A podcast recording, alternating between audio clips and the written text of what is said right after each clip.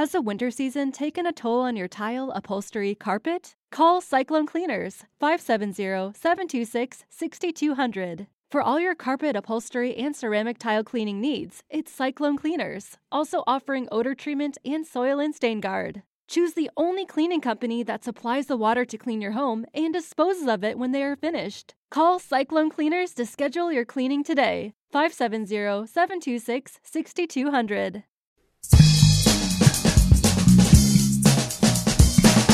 This is Philosophy versus Improv, where two sages try to teach each other a thing or two, and maybe you, the audience, get something out of it as well. This is Mark Linsenmeyer, a philosophy high financier, here to learn some improv. And I'm Bill Arnett, an improv capitalist. Curious about this thing I've heard called philosophy that I don't believe in. My name is Matty Goldberg. I am I'm a comedian that is on a sabbatical. So right now I don't do much. okay, comedian on a sabbatical. Is that different than being a comedian? Uh no, it's a, Zing.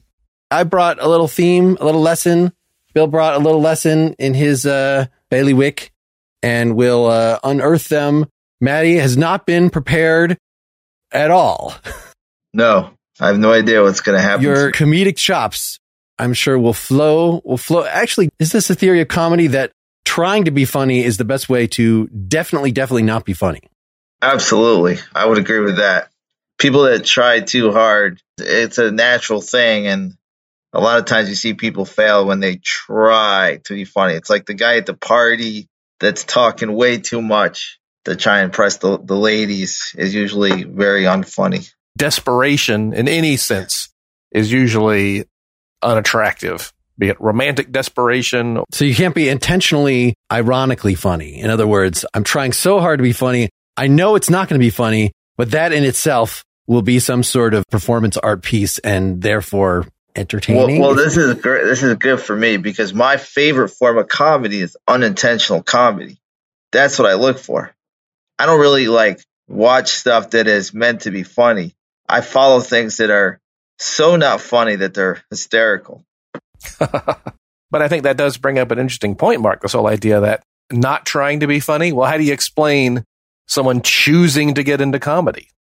I mean, isn't that trying to be funny, you know? I guess you're putting yourself in the situation where comedy will occur. You're looking, as, as Matthew said, he, you're looking for that you can then observe. I mean, well, so Matty, your, your stand up is you tell stories, it's observational, but you're still looking for punchlines or whatever. You're, you're trying to sculpt something. I mean, I'll be as honest as possible. I started in the early 2000s where you're trying to develop an act, a character, a craft. And then as time has gone by, it's now like, well, I want to achieve this. I want to get this. I have this amount of followers. You know, things have kind of shifted to everything kind of gets worse as time goes on. I guess is my point where people aren't in things for the right reasons. Where I think when I started, there was a lot of strange characters that we all kind of bonded in this little field of comedy. And then all of a sudden it was like people that probably wouldn't do stand up were then starting to do stand up. And it was a means to more of being famous as opposed to, oh, yeah, I love Richard Pryor. I love George Carlin. I want to learn from them or I want to like build something that's like unique and cool. Just as you could say, Mark, when you started your philosophy podcast, maybe it was specifically just to explore these ideas with people you never would have had a chance to meet. And perhaps feeling that other people would enjoy the conversation between interesting people as opposed to me starting a philosophy podcast, which drops next week called Funlosophy, which is purely a naked cash grab going after the rich load that is philosophy podcasts. The, uh, there's a market. yeah. And I'm not sure. I always felt like we're the only reason that people listen to partially examined life and hence this to the extent that they listen to this is because of the names we're cashing in on it's like being a fan cast. So you could just, in your thing, you could just say Thoreau, Nietzsche, and just kind of say that. And, and then that would probably be enough that people would be yeah. like, yeah, wow. It's the most snotty pronunciation possible. But if you say it wrong, if you say Nietzsche, canceled. You're, yeah. you're done. Maybe I'll leave that in as little ironic Easter eggs so the listener can then try to divine if I was serious all along or if it was a, it was always a joke. Yes, there are definitely podcasts that I've heard that the entire thing is a satire of another kind of podcast. Well, I mean, there are YouTube videos that are essentially just like a computer reading the Wikipedia page. You know, Hoover Dam. Here's a video about the Hoover Dam. It's like, this is just a computer reading, literally reading the Wikipedia page or not much far away from that.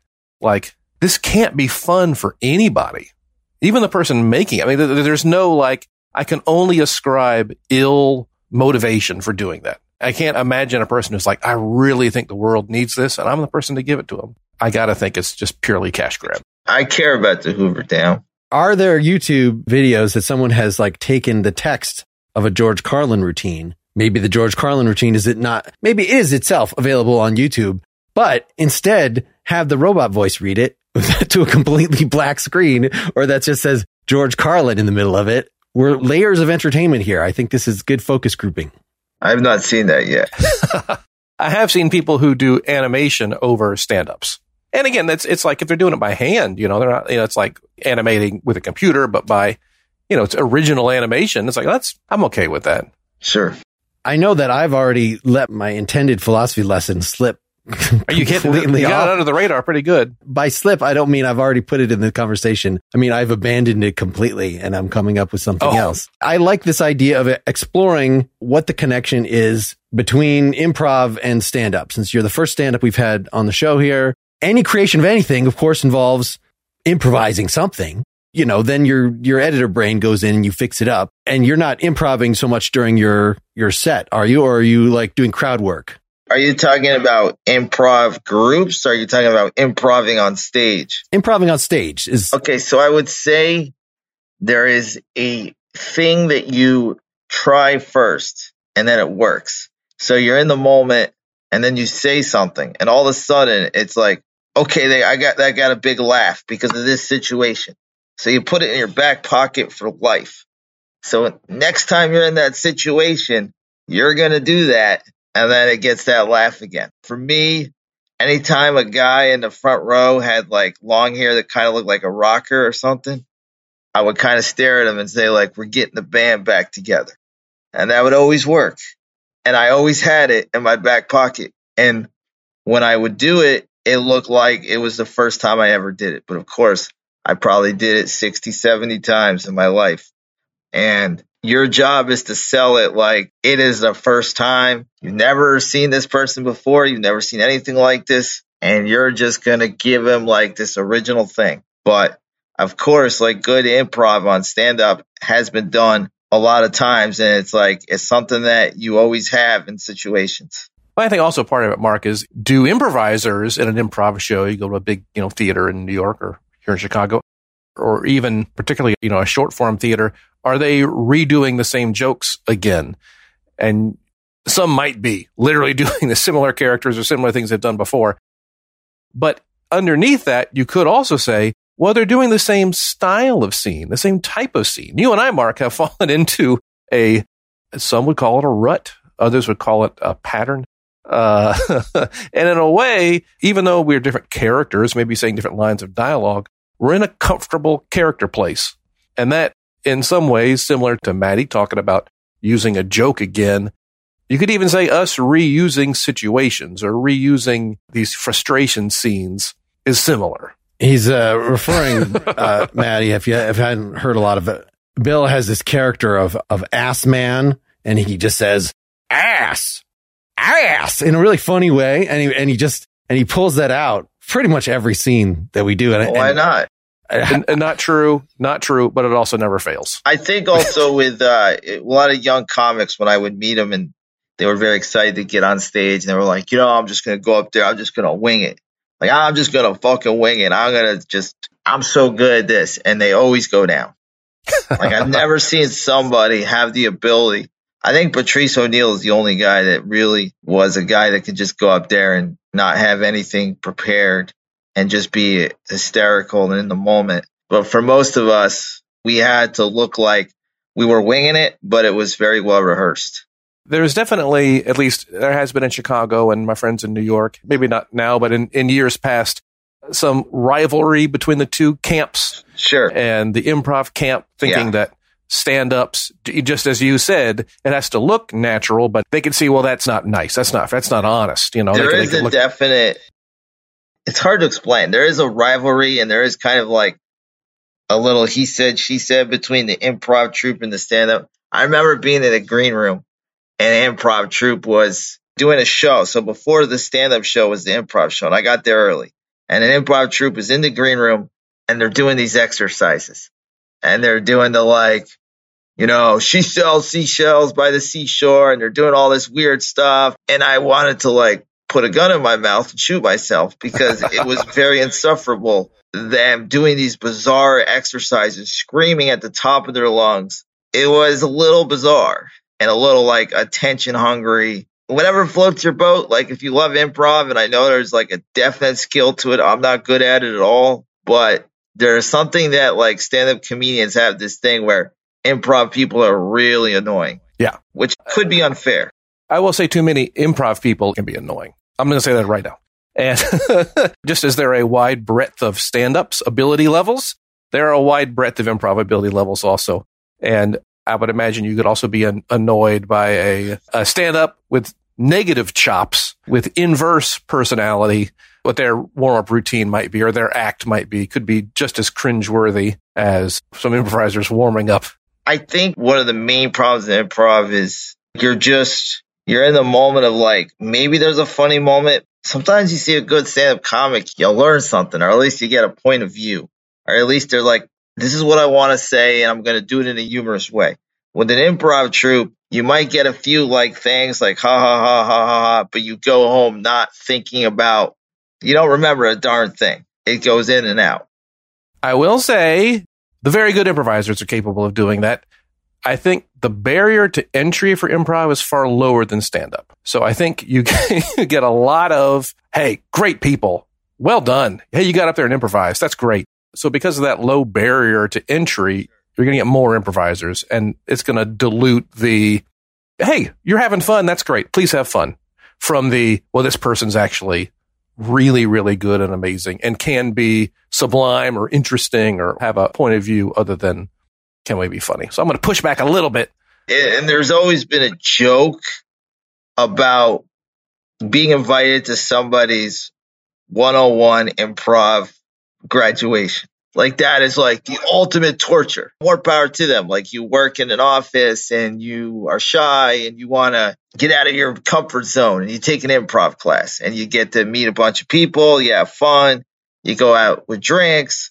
Oftentimes people have sex. You know, it's allegedly, like a, allegedly, yeah, allegedly. It's like a very, it's a way to meet people in a social way where you can kind of be silly. And then you have a graduation show and your friends in the office go, "Oh my God, Bob, I didn't know this side of you," or Sally, like you were really funny, and then you have some drinks, and then you kind of go on, and most people quit after that, and then there's people that they're lifers, and then that's a whole other can of ball of wax. So there've been several things that have come up that have made me think of a scene.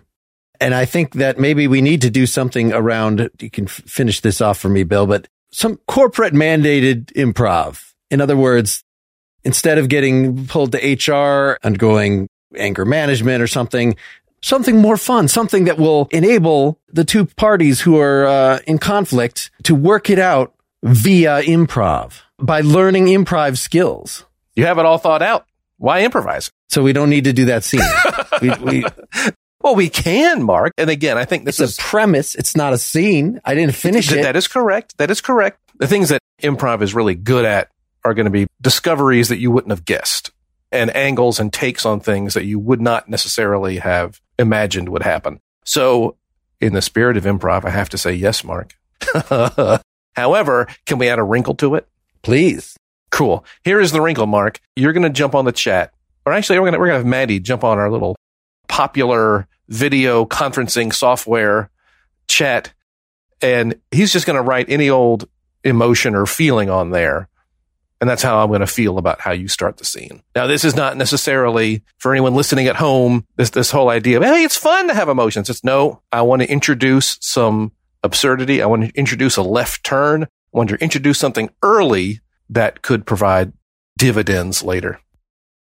All right, so I understand you folks have uh, been having having some problems at work. That uh, you know, having the desks right next to each other, the jokes with the stapler and the jello, and the just immature stuff. And so, rather than fire both of you, some mandatory. Are we in trouble? Are we in trouble? You're in some trouble, yes, but nothing that we can't get out of with the power of our imaginations. I don't really. I don't want to be in trouble. I don't want to be in. Uh, this is just not. I got my performance review coming up, and Now, can I, It's the holidays, buddy. Like you can't fire us during the holidays. I mean, Well, that's actually part of the whole premise for doing this instead of the firings that we save the firings until after the holidays if this exercise doesn't work out. If So this doesn't firing's solve on the table. problem. firing's oh, oh, on the definitely. table? It's definitely on the on the table. Oh. So but let's a- let's relax because we have an out here. Oh. So I want you to uh, sit across the table, not at your normal cubicles. You have a wall between you, but here there's no walls. You get to look right into each other's eyes. Are you comfortable with that? Look, oh, mean, it's, I it's, it's, all, it's, it's all a joke, okay? It's just a joke. Us going back and forth and picking on each other, right? yeah. I mean, look, we get lunch twice a week sometimes. Yes. It's not. I don't know who who's saying that we're. Yes. Well, we had to fumigate the entire office last week thanks to your your joking.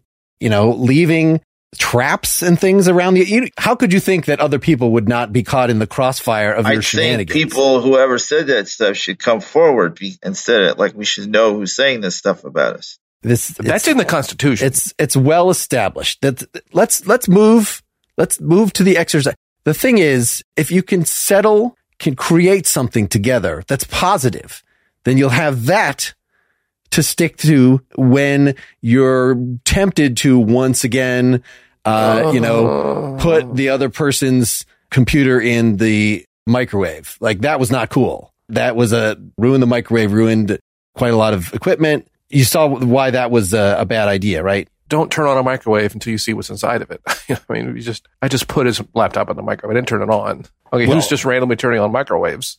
What do we What do we have to do to get out of this? All right. So we're going to run a couple scenarios and I want you to use your imaginations, positive thinking. I want you to get out of the attitudes, the roles you've held towards each other. I want you to connect in a way that you didn't even think possible. Okay, fine. Now I've written something on a piece of paper that I'm going to give to each of you. And, and this has your role in the scene. I'll say that they're both animals, but they're not necessarily animals that you'd expect to get along. When you've read it, I want you to just start addressing the other person as the animal that you are. Bah. I'm I'm a sheep. You know, you, you have to show, don't tell. You speak English. It's okay. You can, you I'm need a to be able sheep. to I, that's English. I mean, I That's don't- not.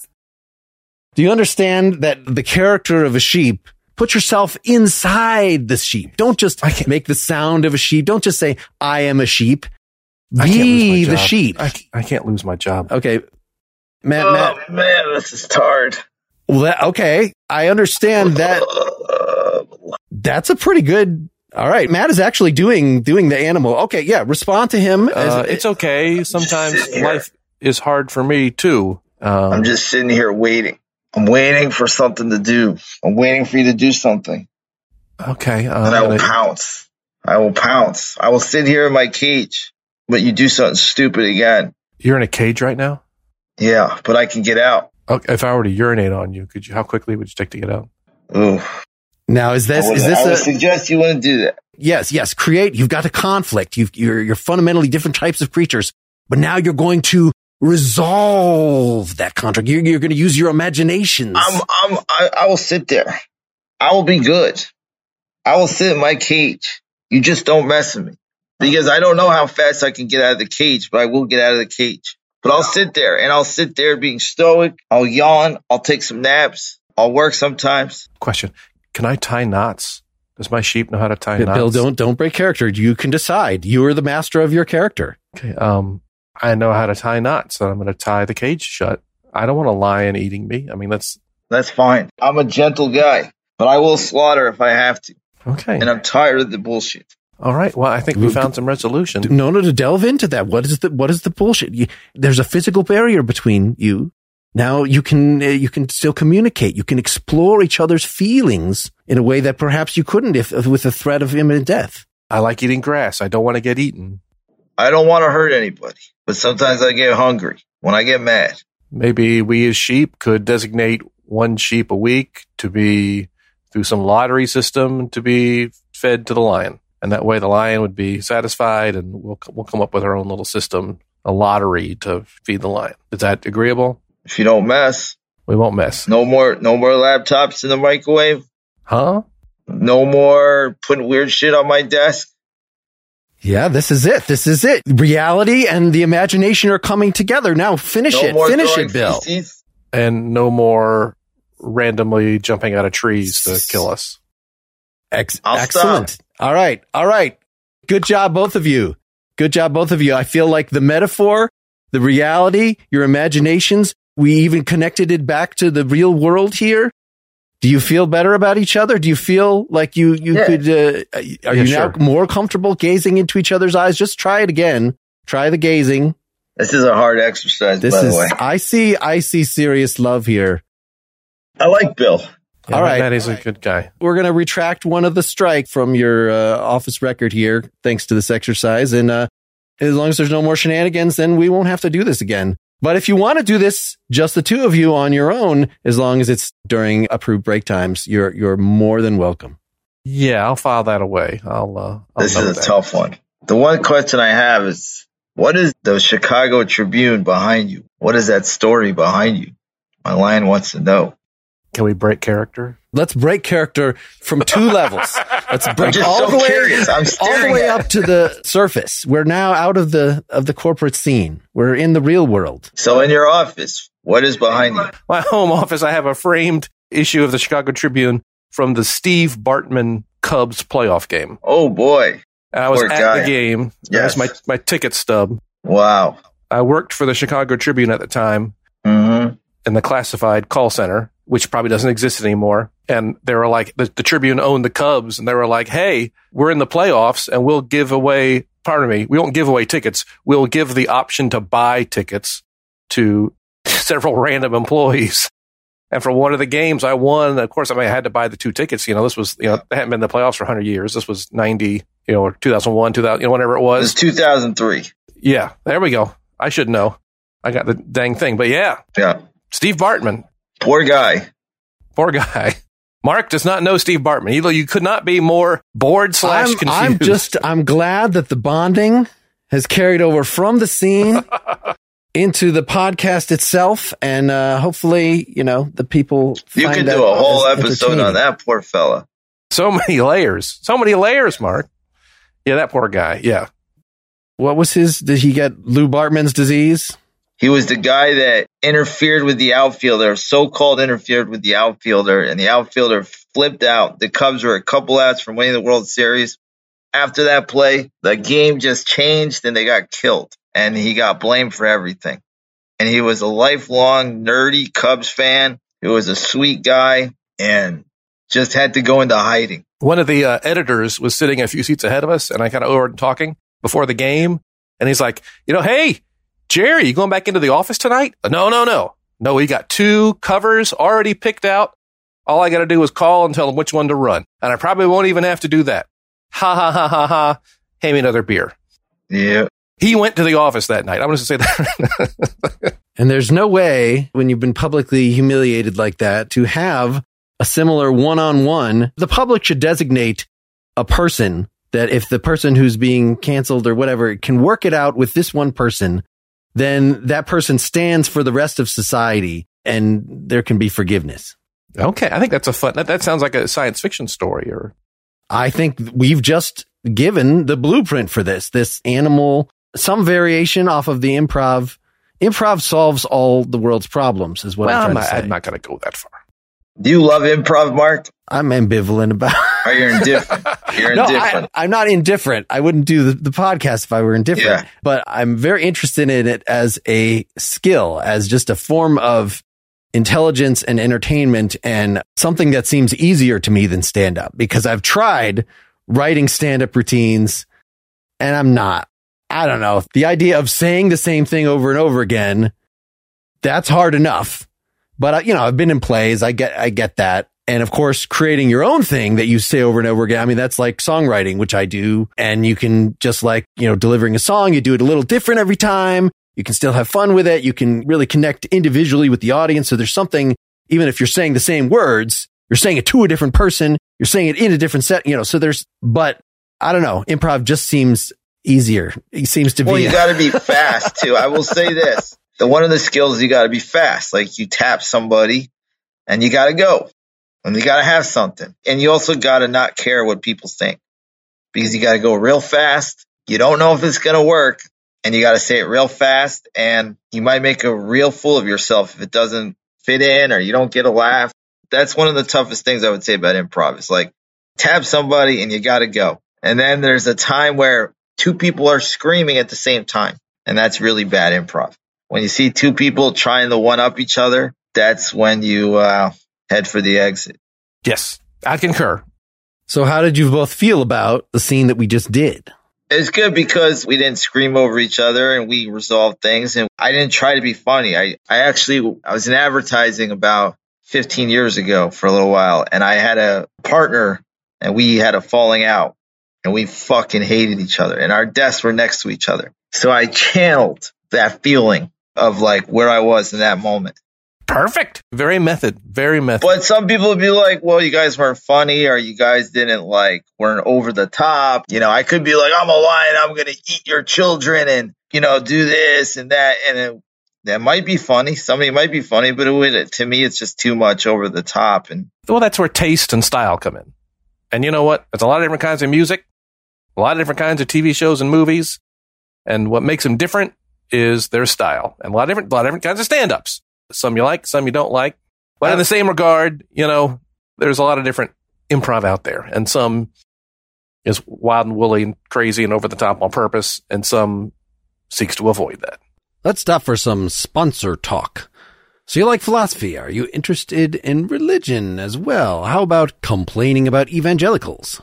If that Venn diagram centers you, check out A Pastor and a Philosopher Walk Into a Bar, a podcast that centers philosophy, theology, and practical spirituality. It's a rare mix, kind of like seeing a griffin or a humble megachurch pastor. Hosts Kyle Whitaker, the philosopher, and Randy Nye, the pastor, feature expert guests and have conversations in which they're not afraid to disagree and share what they actually think even when it pushes the edge of their traditions and comfort zones.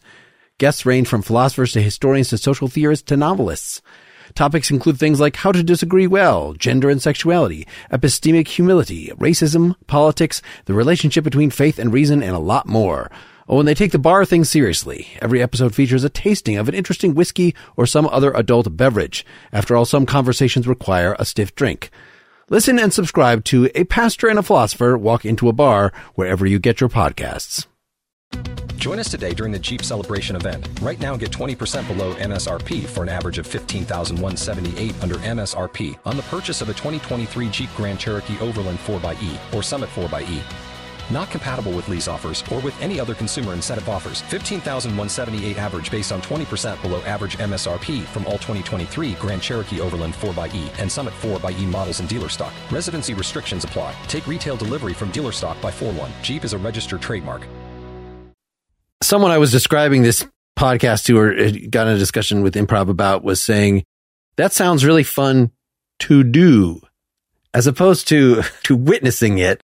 And maybe that's the line, you know, that when you're, you got a good stand up set, you know, hopefully you feel good doing it, even if you're doing it for the 900th time. yeah, because, you know, that you're exploring the, the frontiers of the joke and you're polishing, you're getting it toward a, a state of perfect timing, perfect content, but it's still, it is curated for the audience. Whereas improv seems like a more selfish thing. You're self expressing and hopefully it's good, but I don't know. Is there such a difference as you guys see as, as I'm laying out here? I would say improvisers would say the opposite. Hmm. yeah, improv is a team sometimes. So like people have teams and they have names and I think they compete. I'm not sure if they compete against other teams, but I've had guys call me in the middle of the night and be like, yo, this improv team kicked me out. And I'm like, what do you give a fuck? Like, these guys are losers. Who cares? They did you a favor. But the guy was really upset. So there's kind of like a team and a camaraderie. And I think stand up is like tennis, like it's an individual sport or golf, and you're almost competing against a course of some sort. But it all comes down to people that do it. And one of the reasons why I don't do it as much is I don't need that attention as much. It's an attention seeking thing.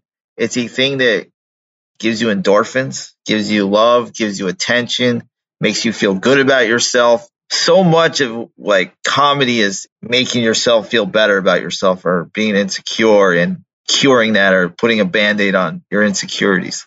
And improv is a little easier because you're with a group, you know? Like if you're in a band, you know, you're the bass sure. player, you're part of it, but you fuck up, nobody's really going to know. And improv, I think you can mess up. Stand up, you screw up, you bomb, you're all alone. It's just you up there, and it's a pretty lonely place. Yeah, I want to push back a little bit, Mark, this idea of, well, it sounds like it's fun to do, but that doesn't necessarily mean it's fun to observe. And I would say that I want my basketball teams and my football teams to win the game, to do the best they can, to not worry about what's going to look good or what's going to pad their stat sheet or actually look good on camera. You know, for me, I'm not into chess, but I think I would enjoy watching people play chess at, at, at a high level. They don't need to take my, the fact that I'm observing them into account. In fact, I'd almost not want them taken in, into account.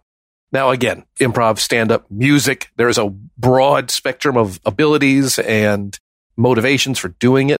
But, you know, hey, Picasso, why don't you paint this? It's like, that's not, that wouldn't be fun for me. What's fun for me is what's Picasso going to do? You don't think that would be fun to have a Picasso for a day, to rent a Picasso and just walk around like, Hey, get, paint that street great. I want to see that street great. A Picasso version of that. Oh, that little kitten. Paint that little kitten. Yeah, that's hilarious. You're great. You're an awesome painter, Picasso. You did exactly what I asked you to do. what's, the, what's the fun in that? You know, it's like a little gross. There are definitely things that are fun to do and may not be fun for an observer. But boy, I'm telling you, if you get to a high enough level, seeing people create is fun.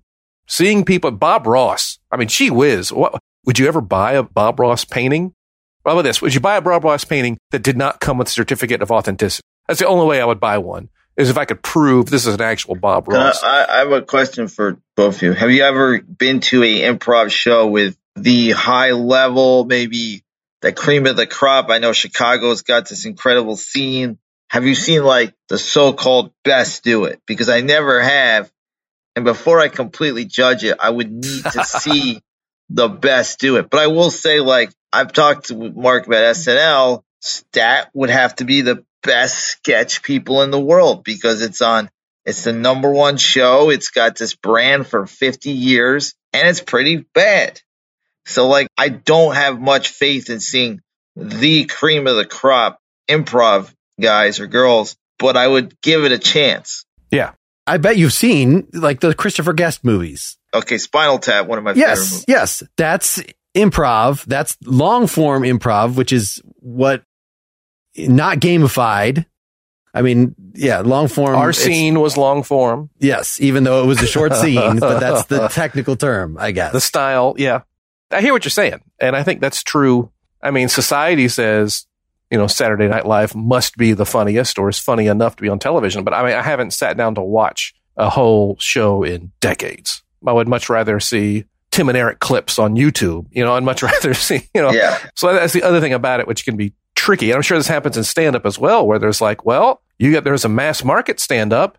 Yeah. You're going to have to, you can't work blue or you need to be fun with your blueness, but maybe the message that you want to convey can only be done super blue or, or, or there's people that we understand commercially have to be pushed through for cosmetic reasons and stuff like that. And it's just part of business, you know, and you just kind of go with it and people kind of understand it, but it's kind of the, the market and they're not always the best. I mean, how many music, you know, artists are completely marketable and fucking terrible? so, I mean, every form of art has that. Maybe not painting because we're looking at the art and we're not looking at the artist, but for the most part, anything that is you or a person or a group, a lot of it comes down to politics and cosmetic stuff that makes people more marketable. I'm dying to know what the philosophy lesson is, Mark. if you had anything in particular. What I came in here, I've long abandoned. I'll, I'll bring it up for another time. But the thing that I'm thinking here just is in terms of the sort of getting at the heart of why existentially would one do improv or stand up comedy? Sort of what is the ultimate purpose that if, if it's some sort of it's as simple as a, a, attention. Forget about the message anymore. It's as simple as people needing love and attention. It's all it is. I mean, when I look back at it and I spend many nights thinking, why did I spend so many nights doing comedy? I needed love. I wasn't cool in high school. I wasn't cool in college. And then stand up, it gave me a purpose. It made people like me more than they should like me. It made girls like me that I could never imagine like me. And every night I would go home and I would bury my real problems and I would think about how good I did or how bad I did. And it was this bizarro individual thing that was bigger than built like building a craft or building jokes. It was, I'm telling you, most people that get into it, they all desire some sort of love and they get these insane endorphin kicks when they get laughs and when they hang out afterwards and people say they were funny and they post like what they got on Facebook or what they're doing on Instagram, it's all it is. Sorry to say. How does that connect with your experiences in, as an improver, Bill? Not dissimilar. Uh, and again, just as Matty was saying earlier, there are people who get involved in improv. Oh, because someone said it's a good social outlet or, or it is fun to do. And there are definitely people who are in it to win it and will stop at nothing to reach fame and fortune, whatever that means for them. And there are others who do find that it's just, it's a super fun hobby and a super cool thing to do. And I enjoy the people around me. But there is this thing hanging over it, which is the, the moment people started getting hired for Saturday Night Live from the improv world. The second those things started happening, suddenly the classes are now sold out. You can't say that's there's not a piece of that. Now, people do make it. Amazingly funny people come through, go through stand up, go through improv and achieve some pretty cool things, you know? And that's awesome, you know? There's many, many people who I hope, really hope they're enjoying themselves because they're, they're probably, they may not have a long, well paid career. And that's, again, if you're having fun doing it, I'm not going to say you're not allowed to pursue fun and, and it is enjoyable and it is social and you do have a peer group. But hanging over all of that can be this whole career thing and fame and fortune and love and attention and scratching that itch, feeding the monkey. But that can hang over things and, and color things in a, an unfun way. I mean, like, I look at Robin Williams, and obviously one of the most talented people we've had on our planet. And you put him on a TV show like a Letterman or whatever, you go on these Conan. He would, he had to be funny every second. And he was over the top funny and funny. And he is like the biggest example of a guy that's so insecure. They're like, we know you're funny. We know you're a great actor. So just relax. But he couldn't. And a lot of people that have that are like, they have to get that instant gratification all the time. Those type of people kind of push me away from it because I can't deal. like it's just a little too much sometimes.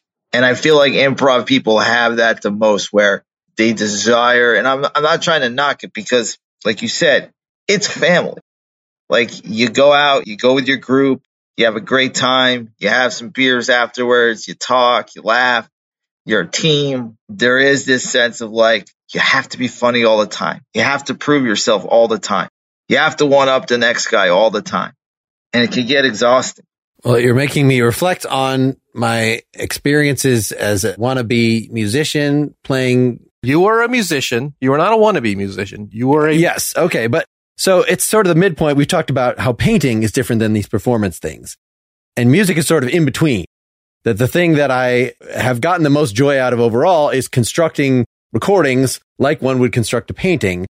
Yeah. I also do like if the environment is optimal, delivering songs to people and getting that rush of the but the life of a touring musician or, or, you know, trying to scrabble gigs around town, you're not going to get those optimal things. Like everything is like we're playing this as a means to something else, as a means to something like, so it's very different between musicians who are 29 who are still trying to make it and those who are 39 and are like, well, if you're still doing it, you're probably just like trying to do it in a sustainable way that's actually enjoyable. And, you know, for me, that sort of meant moving to a school play model of we're going to do one gig every three months and we're going to do it on a Saturday and it's going to be a nice place. And it's not going to be smoky and it's not going to blare our ears out. And we're not going to be playing with five terrible bands where, you know, it's going to be get our friends there. Yep. Maybe not that many of them, but it, you know, it's going to be worth doing.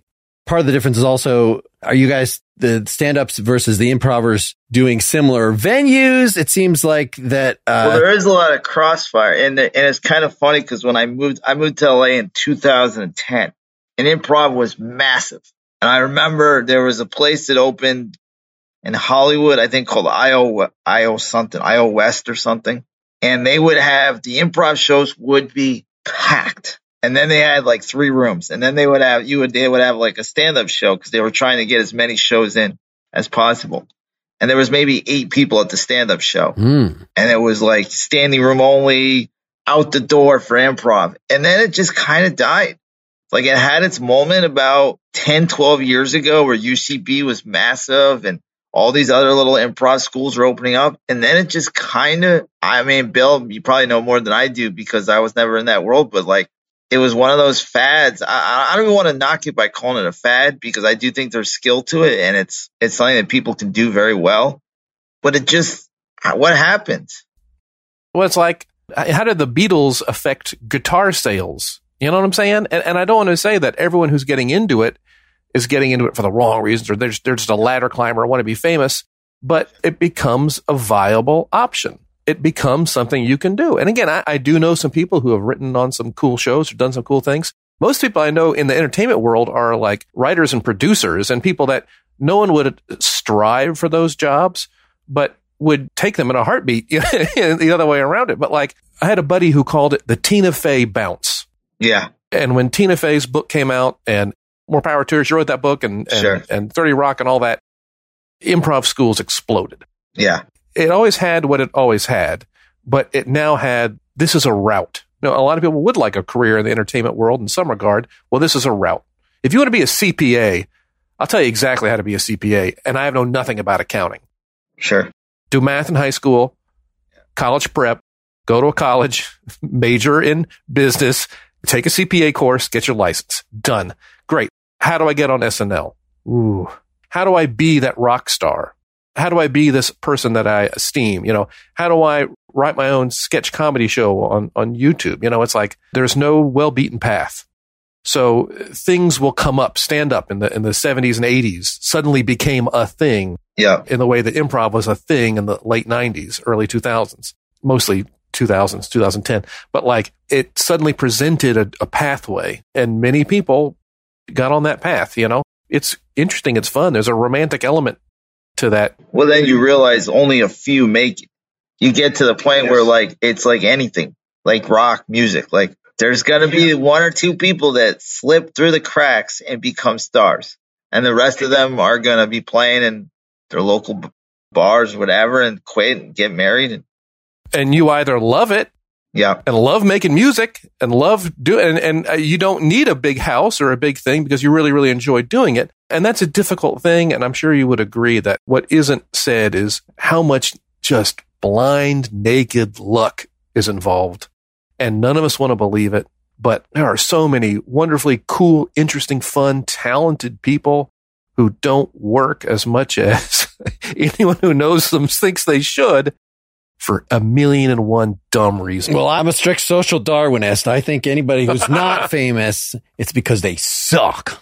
Look, what's difficult is someone else gives you permission. Someone else lets you on their stand up stage. Someone else tells you you can improvise. Someone else hires you to write. Someone else, and does that make sense? If you put yourself in a position where your value as a human is determined on a whole chain of other opinions, you're going to go crazy. You're going to wash Well- well, out and be that's what I bitter and did. angry. Exactly. what I, Yeah. what I, what I did was I spent a lot of my time. I mean, Mark. I got introduced by Mark by a friend named Danny LaBelle. We were comics, and we would spend most of the time on the phone, not talking about jokes or our act, but what other people are getting.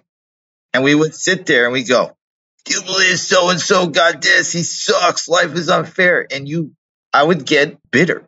I would get angry. I would be pissed off at the world.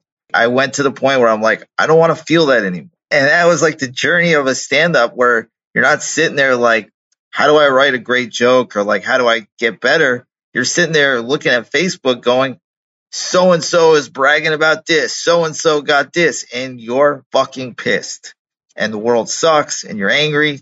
And that's kind of the sad journey of like comedy. So there are a lot of thoughts on the table now. Can we take it home and finish up this by having another scene that one of you designs or gets us started on? No problem, Mark. I'm going to send you a little emotion here to be. Does that make sense? Yes. And again, the idea is this is not like you know wacky kind of thing, but just to introduce some absurdity, some we don't know what's going to happen into this, and this is just who you're going to be. Does that make sense? Yeah. Okay. Uh, here's the thing: like, if we're gonna if we're gonna have this show, you know, I think we should probably call some bars. They got some back rooms. You know, maybe the uh, uh, O'Reilly's has that space in the back. If we want to set up there, or uh, O'Reilly sucks. Go, d- d- d- keep going, keep going. we're just trying to think of venues, bro. It's just O'Reilly sucks. I mean, Okay. Look, my sister rented this back room at the art gallery. I know it's like kind of not really very rock and roll, but like it was a cool space and it had its own entrance, you know. So it's like, How much are you going to charge? oh, they were charging seventy five bucks, flat, 75 bucks? flat. How much are you going to charge? Are we going to, are you going to charge a, a door price? Yeah, yeah, like ten bucks at the door. Yeah, What do you get for 10 bucks? you get our show, you get our rock show for ten bucks. That's what It's you a, get. it's a rock show. You get anything else? Well, I don't know, BYO. I'm sure we can score some beers off, off other people. You know, What do you think, Mark? beers are good. We should totally have just like lots of beers. but I'm saying it's going to be this that art gallery space. You know, No, O'Reilly sucks. Our is cool. O'Reilly's sucks. Can you put an improv troupe in between each band? Like a comedian too? yeah, I'm sure we could do I'm that. available. Improv sucks. Okay. No improv. No improv. What about stand up? Stand up s- sucks too. Only music, but like real, not like Look, guys. posers. Like our band, Jeff's band, no posers. All right, we'll do it. Cool. I'll call. I'll, I'll set it up. Musical comedy, cool. Stand up comedy sucks. Sucks. I agree. Singing with a sense of humor, with a sense of irony, with a sense of perspective, cool. Okay. Mark, do you know anybody who does that who we could book? I do know somebody that could do that. I could be the, I could do the fill in. I've been working on a solo act. I, I know that I'm just the drummer, but I've been working on a solo act where I have a, a kazoo and I do kind of like a pastiche of references, kind of a, a weird Al, but like more cerebral. And I think, uh, I think it's gonna, it's gonna really, uh, get the ladies flowing. yeah. That's what it's about. we may want to. This is the first I'm hearing about this, Mark. And I'm, hey, that's cool, man. That's cool. You got like a comedy musical thing. Maybe we could get a little sneak preview before we. Well, I was doing, you know, sometimes I just stop playing the drums and I juggle. Like it's like that. Well, I've seen you like twirl your sticks. You know, that's cool. But I mean, Yeah, but it's the expression. It's like, what's in my twirling? What's going on with the twirling man? You know, it's kind of like the twirling man is kind of what I call the solo act. I think we should devote, you know, a significant portion of the evening to that. Twirling man. I like. Maybe just have, uh, you know, the group play a couple songs, then the twirling man for maybe 45 minutes and then Jeff's band for, uh, you know, maybe five songs because, you know, Jeff's band, you know, I, I like them, but they're, they're, they sort of suck. I want to push back a little bit on this. I mean, I, I think primarily people are going to be coming to see our band. They're going to come in to see Hated, and we're going to blow doors and we're going to rock. But um, I, I Yeah. Yeah. we have a following. We've got some social medias, you know, and I think it may be tricky to just uh, twirling man. People might take twirling man as a joke, you know. I don't know, like. I mean, a, a joke only insofar as life itself is a joke. Well, like it's a goof. It's a goof, you know, and and uh, I would I would hate for your work to be seen as uh, a goof, you know. That's not fair, you know. So maybe maybe this is something we can kind of table twirling man to give it its own. Uh, What did you think about the, the costumes for Hated that I, I emailed you about? I thought that was a goof. To be perfectly frank, I thought that is that is that not a goof too? What's great about the twirling man is just the one-on-one connection with the audience. Whereas hated is such a, a wall of sound kind of thing that I think just us having the black hoods. I don't know, Matty. It seems like you sort of wear something that's almost like a black hood anyway. Yeah, I, I dig it, and I it's going to be tough who headlines, you know, but that's so important. But if you can bring it home, you can bring it home. No, we're headline. Hated is headlining. This shit is not a discussion. All right. If I'm going to be setting this thing up, hated is the headliner. All right. We got a little bit of capital. We've got the PA. We've got these things. And we got right? the ma- we got the masks. So completely faceless Mm, wall TBD. of sound, TBD. a merely an impression of just raw power and then twirling man. And that's sort of what like makes them feel like they actually came for something in particular. And then Jeff's band does their bullshit. Whoa, bullshit. That's rough. I mean, how many like Ziggy Marley covers do you want in a set? Well, that's why they open. Okay. They get four songs. All right. Take a little intermission. Hated comes out, blows the doors off. And then maybe if people want to stick around for some twirling man while they're finishing up their beers and whatnot, I think that'd be great. That sounds to me like a rock show. And I see some nodding. Okay. We're settled. So twirling man can kind of bring up the rear a little bit. Do you I- want to rock? Do you I- feel like rocking? I have in the past wanted to rock. I just feel like I'm emerging as a as a solo artist, and uh, you know, I I don't want to cause trouble with the band or something, but I just feel like having everybody else wear uh, completely black outfits with no eyes visible, and then Except for you. Except for you. yes, yes, because then the twirling people have to know where their eyes are supposed to go. They got to have like a channel for their fuck energy. All their fluids. It's got to just come right to a, you know, to you. yeah, cause I can handle it. I mean, Matty, like when Matt's, you know, he's doing the guitar solo and then like some chick like eyes him and he's just like, you don't It's even know what to beautiful do with yourself. You, you you just like, we got to at least either, either have the completely faceless or you got to work on the, the eyes because when you look back at the, the lady who's ogling you and she like runs screaming because she just is like so overwhelmed by the dorkiness coming off the stage. More twirling is what I, what I'm thinking is the solution for all this. I say, um, I don't like that idea. I'm going to say it right now. I don't like it. All right. I say we try to distribute the sex energy amongst all of us fairly and equitably. All right. And that there is no focus. Hate it isn't about one person. Hate is about the statement we're making about the world and what three people can accomplish who are given nothing. Okay. That's what hate is about. All right. Look what we can do when society hates us so much, you know, and to try to say that one person should catch any play more than any others. I mean, I don't think that's true to the band and what we're all about. Are we done here? I think we're done. I think we're done here. It seemed like there should have been some sort of ending to that, that but I, I really liked your speech. I'll take my monologue as the end. Yes. I, I, That was a that was a good monologue to end it. It's very intense. and self-important. And I think that's the thing we haven't said that runs through so much performative art is a sense of self-importance. Well, competition too. I mean, who's going to headline? Yeah, indeed. I think somehow revealing that Matty actually is joining Jeff's band or something, that might have been a good end to this. along. End Yeah. to this. I think that was the subtext. I play a mean bass like Jaco Pastorius. I, We did it, Mark. Yeah. Did anybody win? Did anybody lose? Is this? Um, I mean, I think I conceded to improv from the first moment by interpreting this whole thing as a, an existential crisis about to perform, to do comedy, or what's the whole purpose. So I, I kind of co-opted, I made the philosophy all about that, that's fine. about, about the That's improv. So improv will take the victory. I think we have a guest and the, and the guest can decide as happens. Do you feel like my, uh, sorry ass attempt to pull a philosophy out of this was a more profound thing that you'll be thinking about than merely, well, so Bill, say more about your improv lesson. It had something to do with this emotion. This idea that I think one of the big differences between stand up and, and improv is that the, the stand up wants to try to now they're certainly open to the room, open to the warmth, what's going on, but this idea of craftsmanship and thinking about these things and that it's always fun to have a curveball. And a curveball in a stand up show is different than a curveball in an improv show. So I just wanted to give these improv scenes a curveball, something to play with, something that's different. Mark was totally broy. Yeah, and I interpreted that in a very weird way.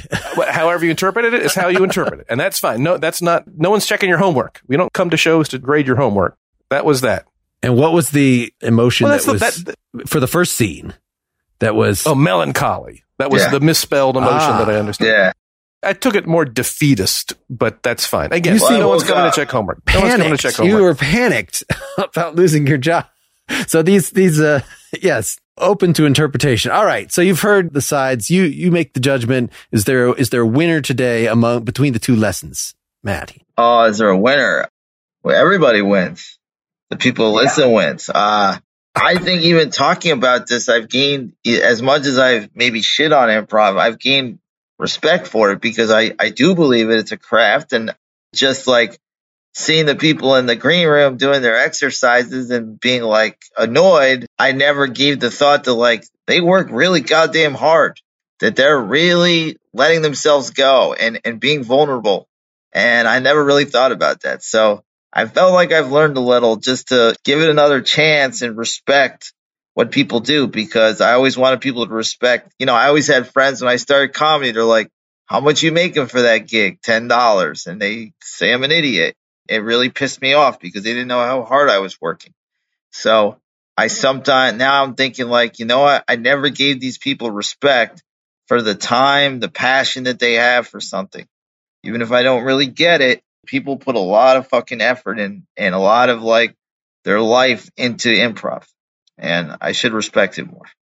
So there's my little beautiful revelation. Yeah, rather rather than saying you got ten bucks for this gig that really took you four hours all told, getting there and hanging out and doing this stuff, they should measure it in in joules, in a, a measure of energy. How many energy units did you? So you know that makes your rate actually much much even worse. Yeah. it's not two dollars an hour; it's one cent per uh, per Yeah. joule. But I don't know. Very comedy is a very misunderstood thing because people think they assume you're making a lot of money or they they don't understand why you're doing so many. You do so many awful things to pay your dues. People don't really understand it. Well, I'm going to interpret all that as the improv lesson. Definitely Yes. made the biggest effect on, uh, even if the, Yeah. the philosophy was camouflaged in there and perhaps can claim some of the credit. Thanks so much, Matty, for sitting here with us for an hour. Great fun, man. Great fun. Great meeting you.